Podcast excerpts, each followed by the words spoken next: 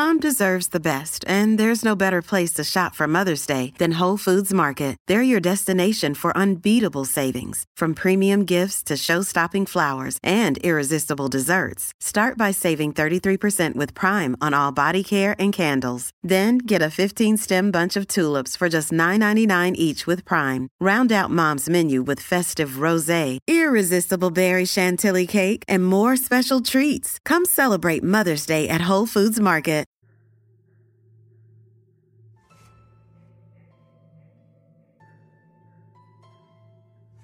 My eyelids were heavy and sandy, and they begged me for sleep. The conditions were perfect for it.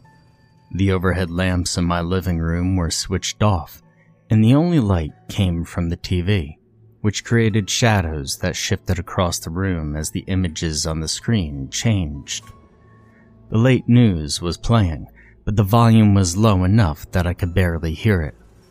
My eyes closed, the news anchor's voice was a string of inaudible mumbling that lulled me further down into semi consciousness until I could no longer hear it at all.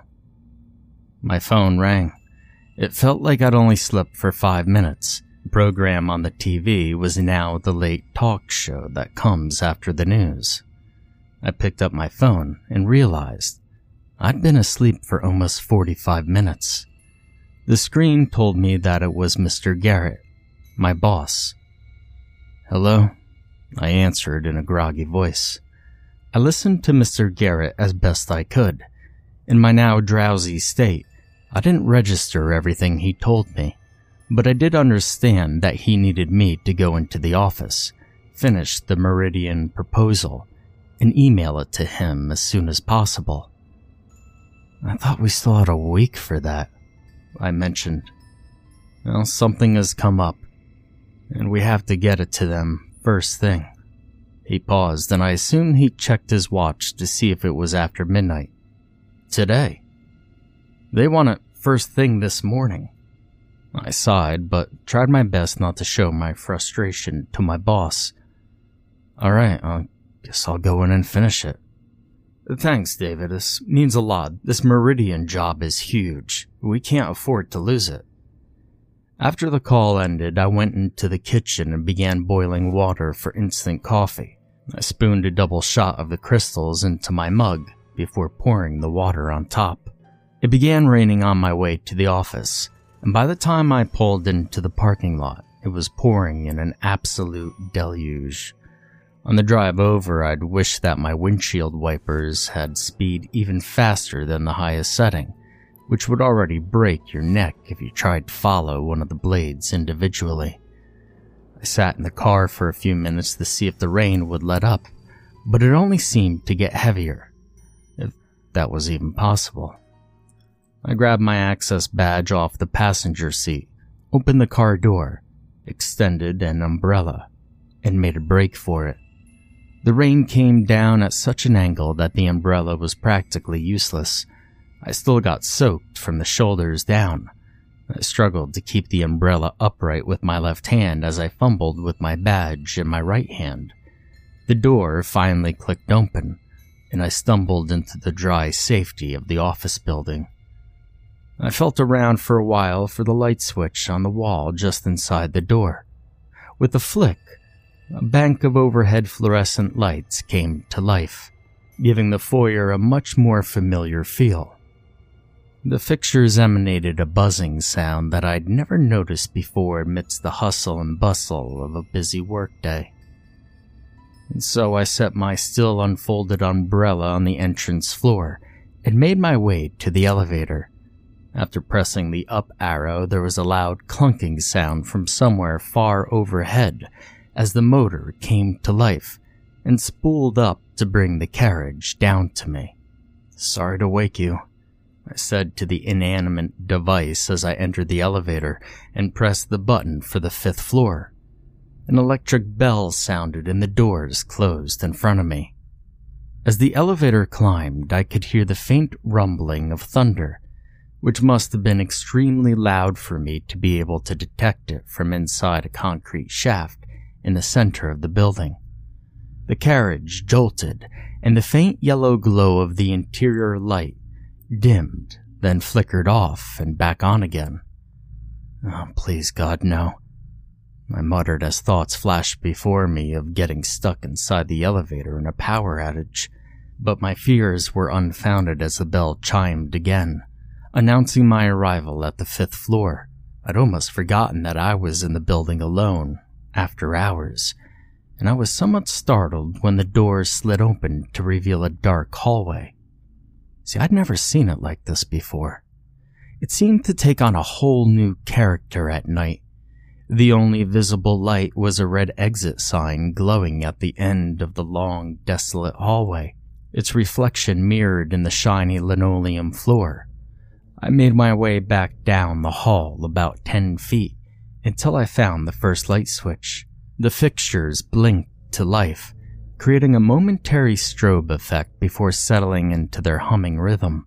My shoes squeaked down the hallway, all the way to the door of the office complex. I used my badge again to open the door, exposing another room which should have been familiar, but was virtually unrecognizable in the dark. The maze of cubicles came into view after I switched the lights on, and I worked my way over to my station and began to boot up my computer. More sounds that were normally inaudible during the day were all too obvious in late night solitude. The humming of the refrigerator in the kitchen at the back of the office, the compressor running inside the water fountain in the hallway, the spinning of my computer's fan, and the clicking of its hard drive as it booted up. With my computer finally ready, I located the Meridian file, opened it, and began feverishly completing the proposal, wanting nothing more than to get it sent on its way and go back home to bed. The drumming rain against the glass wall several rows behind me kept me in a zen state and allowed me to work without breaking my concentration. When I finally finished the file, it was 2:53 a.m. I saved my work for the final time and opened my email program. As I was selecting Mr. Garrett's email address from the drop-down, the power went out. Ugh, for crying out loud, I exclaimed. I sat in the darkness and waited, knowing that any moment the backup generator would kick in. And I waited. The silence was overpowering. No refrigerator, no water fountain. The rain was the only sound to keep me company. I gave it a couple more minutes before realizing that I was going to have to go and check on the generator. I knew my way around the generator system since I was one of the engineers that oversaw its installation three years ago. It was a large diesel unit with a battery start, whose circuitry was rigged to fire up the engine automatically at the time of power failure. And hopefully, the battery wasn't dead. Even though I'd traversed this office every day for the last seven years, doing it in pitch darkness was not as easy as I thought it would be. After running into a couple of the burlap cloth walls, I had the genius epiphany to take out my phone and use its light to navigate this made it only somewhat easier. The screen light did not radiate as much as I would have liked. I had just made it into the hallway when I was stopped stiff by a noise to my left. It was faint, but it startled me so much that my pulse rose into my ears. I tilted my head toward the source. The sound was high pitched and tinny, a tinkling of notes that one would hear in a toddler's nursery. It was coming from down the hallway. I was going to have to pass by it in order to get to the stairwell and down to the generator in the basement. Now, at this point, not even the exit signs were lit. I pointed the screen of my phone out in front of me and began walking very slowly, trying my best to prevent my shoes from squeaking. All of the doors in the hall were closed, except for one. The only reason I knew that was because lightning flashed, spilling a beam of silverish blue light momentarily into the hallway from the solitary open door. It was about 20 feet ahead on my left. I recognized the room as a storage area that I knew had recently been emptied. The tinkling nursery rhyme song became louder as I approached. Standing at the threshold, I listened as the music notes slowed, the spaces between them stretching until the sound was gone altogether. My breathing was becoming labored, and my heartbeat was chaotic. A caged monkey inside my chest. Another day is here, and you're ready for it. What to wear? Check. Breakfast, lunch, and dinner? Check. Planning for what's next and how to save for it? That's where Bank of America can help. For your financial to-dos, Bank of America has experts ready to help get you closer to your goals. Get started at one of our local financial centers or 24-7 in our mobile banking app. Find a location near you at bankofamerica.com slash talk to us. What would you like the power to do? Mobile banking requires downloading the app and is only available for select devices. Message and data rates may apply. Bank of America and a member FDIC. I shone the light of my phone into the room, but it was insufficient to reveal the source of the sound. After taking two steps into the room, lightning struck again. The interior was completely illuminated for the briefest of moments. And during that time, I saw that in the center of the empty room, placed neatly in the middle of the floor, was an old plastic Fisher Price record player. A wind up toy that many kids who grew up in my era would be familiar with. Standing in the dark, I grappled with how this record player could have gotten there, and how it had started playing on its own. And just then, the lightning struck again and revealed an empty linoleum floor. I panicked. I ran haphazardly into the dark hallway, not caring if I careened into the walls. I extended my arms to meet the door leading into the stairwell at the end of the hall, but it seemed to never come and finally, when my hands made contact with the door's latching bar, I thrust it open and spilled into the stairwell. My phone barely gave enough light to navigate down to the first landing, where I collapsed to the floor, gasping and panting with erratic breathing. Now, I did consider going straight home, just saying, screw it, and leaving without emailing the file. But I knew Mr. Garrett would be extremely displeased with me, possibly to the point of firing me. I rested for an unnumbered amount of minutes before I calmed down enough to sit up and head down to the rest of the stairs and into the basement.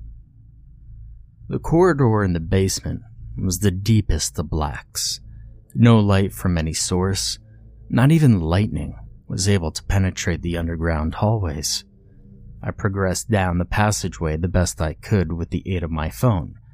Until its battery died, that is. After that, I had to use my hands to feel my way along the walls until I came to a large wooden double door that led to the utility room. I unlatched and pushed open the right side door. Once inside, I slowly worked my way to the far right hand corner of the room and then down a long, narrow cinder block corridor. The block walls were close on each side. My fingers noted the rough texture as I worked my way down the passageway. After a moment, I came to a metal door which led to the generator room. I was thankful that it was not locked as I swung it open. I stood motionless, head tilted toward the darkness, and listened for any strange sounds. The only sound was that of the rain beating against the large metal roll up door on the opposite side of the room. On the other side of that door was an equipment access ramp that angled up to the ground level outside. I took two steps forward with my arms extended into the darkness. The room was musty and smelled of mechanical greases and oils. And suddenly, there was movement in front of me something making its way across the floor, scooting or rolling, a constant frictional sound that didn't stop until the object bumped into another unseen item. My heart was already in my throat again, even though it had just settled back down from my scare upstairs. The object did not move again, and I gathered the courage to enter the room further. I carefully followed the sound of the rain toward the roll up garage door. Halfway across the room, my shoe made contact with the mysterious object that had rolled by. My foot recoiled instinctively, and I jumped back in horror. Some curses escaped my lips. The inadvertent kick had caused it to blast across the floor and into the side of what I presumed was the generator, where it rolled backward a bit before it came to a stop. My nerves could not take any more, and I was overwhelmed with the desire to have a light source in the room. I frantically found my way to the roll up door. I unlatched both sides and used the overhead chain to manually raise the door. The first four feet inside the room were immediately soaked by the downpour. I had hoped that ample light would enter the room from the outside, but it was very minimal as even the parking lot lights were out. Up the ramp about a hundred feet away was my parked car. The rain battered the concrete floor just in front of me, and I cursed again after realizing that my umbrella was still in the foyer. I was going to have to make a break for the car. A thorough soaking was inevitable. There was just enough ambient light outside for me to make out the edges of the ramp up to the parking area. I counted to three, and I dashed into the rain. Now, 15 seconds later, I was sitting in the driver's seat of my car, waterlogged to the point that I could smell the wetness soaking into the upholstery. All this just to send one freaking email, I said aloud. I started the car, turned on the headlights, and drove toward the access ramp. Everything in the generator room came into clear view in my headlights when I stopped at the bottom of the ramp. It was a stark contrast to the room's previous ink blackness. It almost seemed too well lit, as details of all kinds were now visible the soiled concrete floor, the rust on the overhead pipes, the insulation that hung down in tattered strands from the beams above, the mildew on the block walls, and in the middle of the exposed room stood the relatively new and clean generator. It was a sleeping giant. Even before I exited the car, I could see that the automotive battery on the generator had been disabled its negative cable hung loosely beside it. And why on earth would someone leave it this way? I asked myself, frustrated. I made a mental note to speak to the building maintenance supervisor about it, and then I worked up the courage to dash out of the running car, through the short stretch of pouring rain, and back into the generator room. Just after getting out of the car, though, I froze. Now, I hadn't seen it from behind the wheel, but it was plainly illuminated in my headlights as I stood there in the downpour, soaked to the core. It was the item that had rolled past me, and that I'd later kicked. On the concrete floor next to the generator was a child's plastic ball, white with a red stripe around its center. Inside the stripe, a ring of blue stars and it swayed back and forth ever so slightly in the wind that now entered the room. I was in such disbelief that I forgot I was standing in the deluge. My hair was slicked tightly against my head. A steady stream of rainwater cascaded over my shoulders, down my back, arms, legs, and filled my already sloshing shoes. I was afraid to step forward into the dryness. My eyes darted around the room, searching for any other signs of movement. But there were none. In an instant of bravery, I hurried over to the side of the generator opposite the ball and connected the dangling battery cable. The circuitry detected the power outage. The diesel engine cranked and sputtered to life, even though the engine's muffled exhaust was piped outdoors. The noise was still very much intense. I flicked a nearby wall switch and fluorescent light filled the room from overhead, and when I walked back to the other side of the generator, I looked toward the ball, but it was gone. I rushed back to my car and began backing up the ramp, Once in the parking area, I once again debated going home and forgetting all about sending the email, but I was so close to finishing this project, and I didn't want to have to come back at the beginning of work hours just to email it. The clock on my dashboard said 3:37, and I planned on going home and going to bed for the rest of the day after I finished this task. There was no way around it. I was going to have to go back inside. Now, this time I opted for the stairs, flipping on light switches as I ascended each flight. I was slightly out of breath by the time I made it to the fifth floor. The lights that I had turned on before in this area of the building were burning brightly once again. The water fountain buzzed in the hallway. The refrigerator hummed in the office kitchen. My computer displayed a screen that scolded me for not shutting it down properly last time. I hit enter to continue the boot up process. The hard drive ground its gears angrily back at me. It seemed an eternity before I could take control of the computer. The email program was slow in opening. The clicking of the hard drive did not stop the entire time. And I was finally able to attach the file to a brief message. Initially, the words, You owe me one concluded the message, but then I thought better of it and backspaced it all out before sending. Once the email was successfully on its way, I shut the computer down properly. But there were footsteps in the hallway just as I was getting up from my desk chair.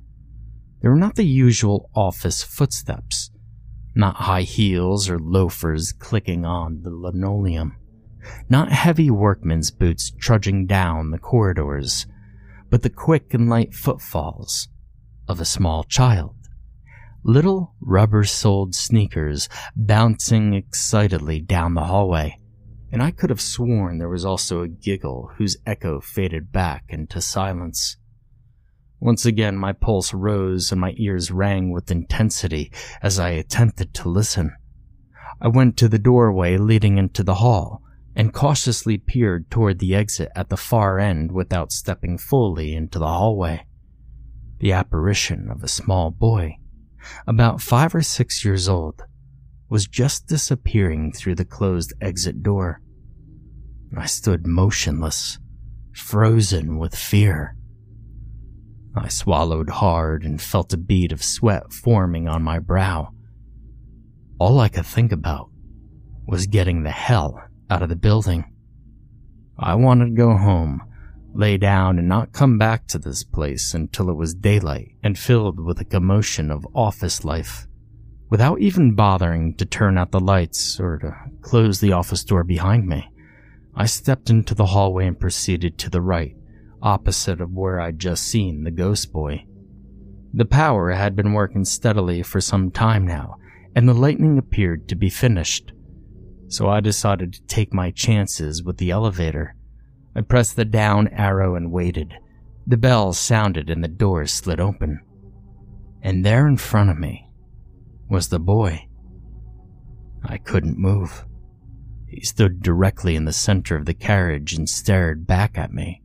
His appearance was partially translucent, yet he still had a quality that made me think that if I reached out to touch him, there would be palpable contact. He was wearing denim overalls with a striped shirt underneath. His sandy blonde hair was neatly combed downward in a bowl cut form. He had a look of immense sadness on his face, and even though his head was tilted slightly toward the ground, his eyes looked up directly into mine. There was another chime from the elevator bell and the doors closed with the boys still inside.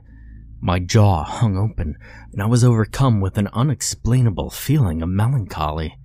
Oddly enough, I was not frightened this time.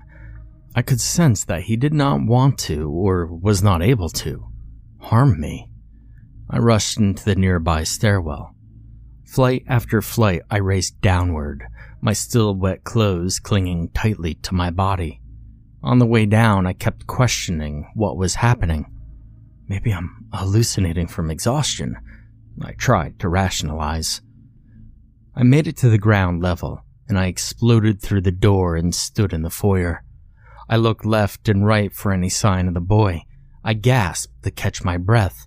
My soaked umbrella still lay on its top by the front door, its handle angled skyward like a precisely positioned satellite dish. The elevator chimed again, and I looked toward the doors as they were sliding open. The dim lighting inside the carriage revealed its vacant wood paneled interior, and there was no sign of the boy. Screw this insanity. I mumbled to myself and headed directly to the car, collecting my umbrella on the way out. Inside the car, I plugged my phone into the portable charger, and when I was able to boot it up, I saw that there was a text message from Mr. Garrett. Got your email. Looks great. Thanks, was all it said. Yeah, well, I hope you're happy. I replied verbally, dripping with sarcasm. I then typed a reply back that simply said, You're welcome. I'm going to sleep in today. After hitting send, I leaned my head back against the headrest. The remaining rain, much calmer at that point, drummed steadily on the metal roof. Now, I did not intend to fall asleep, but my exhaustion overwhelmed me. The rain lulled me. My sandy eyelids refused to obey my orders to remain open. A knocking sound on my driver's side windows startled me awake. Bright sunlight poured in through my windshield, blinding me and causing my head and neck to ache. I looked to my left through foggy eyesight. Mr. Garrett stood there in his usual suit and tie, motioning me to roll down the window. I held up a finger, signifying for him to wait a minute. Then I inserted my key into the ignition and turned it forward just far enough to power the electronics. The dash clock told me it was 8:17 a.m. I pressed the button to lower the window. Hey, I thought you were going to sleep in, he asked. I think I just did, was my foggy response. Hey, thanks for coming in last night and getting that proposal done. I really do appreciate it. Yeah, sure, it's no problem, I said, still squinting from the sunlight. Heck of a storm last night, wasn't it? I hope it didn't give you too much trouble. Well, you know, I began, then changed course. I managed. He nodded, then tapped his hand twice on my door. Well, go home and get some proper sleep. He started to walk away, but then stopped himself short and turned back. Hey, um, David? He called. Did you happen to, uh, experience anything weird last night? I felt an adrenaline rush in the pit of my stomach. Well, how do you mean? I questioned. Uh, I mean, I don't know exactly. I've just heard rumors from the cleaning and maintenance crews from times when they've had to work the night shift. The power went out, I said, and I had to go fix the generator. Someone left the battery cable off. I didn't tell him anything else for fear of looking like a nutjob. That's it, huh? I nodded. He nodded back. Then he turned and walked toward the office building. As David's boss walked across the parking lot, a feeling of dread entered his gut. He was glad that David had not seen anything unusual. He hated having to send David into the office last night but it was a necessary risk to get the Meridian proposal finished. After the rumors from the maintenance crews started surfacing, he was afraid that he would be found out, but it appeared that his secret was still safe for the time being. As he walked into the front door and approached the elevator, his mind flashed back to a time 12 years ago when the office building was being expanded. Visions of construction equipment and roped off hallways filled his thoughts. He remembered how his son had been hired to grate the land for the new addition. It was a chance for a new beginning after his son's prison time. They had to make it work. He thought about the little boy that had gone missing from the apartment complex next door, how local officials searched and how the parents pled for weeks on the news for any information that would lead to his return. He thought about the night that his son had been in an argument with his girlfriend, and then decided to go finish leveling the lot late one evening after having too much to drink. What was his son thinking, operating that bulldozer while drunk? He thought about his son calling him on the phone that night, inconsolable and frantic, begging for help. I didn't mean to do it, he had cried. The boy was just there in front of me all of a sudden. Mr. Garrett entered the elevator and the doors closed. He swallowed hard as he remembered the subsequent panic that ensued over the thought of his son going back to prison.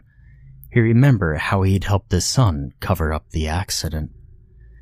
Tears began to fill his eyes. There were only two people on earth that knew what had happened to the poor little boy.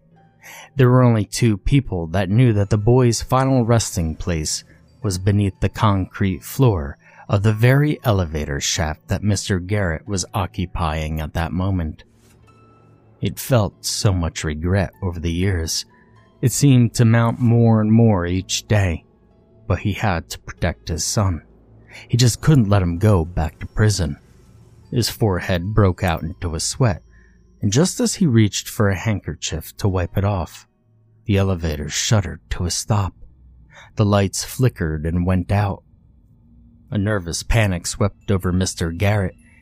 He heard the diesel generator kick on from some distant corridor, and then the lights eased back up. In front of Mr. Garrett was a little boy in overalls. A little boy that only wanted to play on a dirt mound in a deserted construction site one night. The elevator did not move, and Mr. Garrett stumbled backward to the rear of the carriage. His briefcase dropped to the floor, spilling papers everywhere. The boy came closer. Mr. Garrett's throat tightened. His face reddened. He felt a pain in his chest and arm that prevented him from being able to breathe in. And the last thing he felt was sweat burning his eyes and dripping down his shirt collar. The elevator jolted and resumed its ascent to the fifth floor. When the doors opened, there were several other inhabitants of the building waiting to take the elevator down. They all shared a synchronized gasp when they saw Mr. Garrett splayed out on the floor with papers all around him. One lady squealed Mr. Garrett's name loudly. Then she began yelling about his bad heart. Call an ambulance, another man barked as he knelt down next to the boss. Then he searched Mr. Garrett's neck for a pulse that didn't come. And he knew it was probably too late.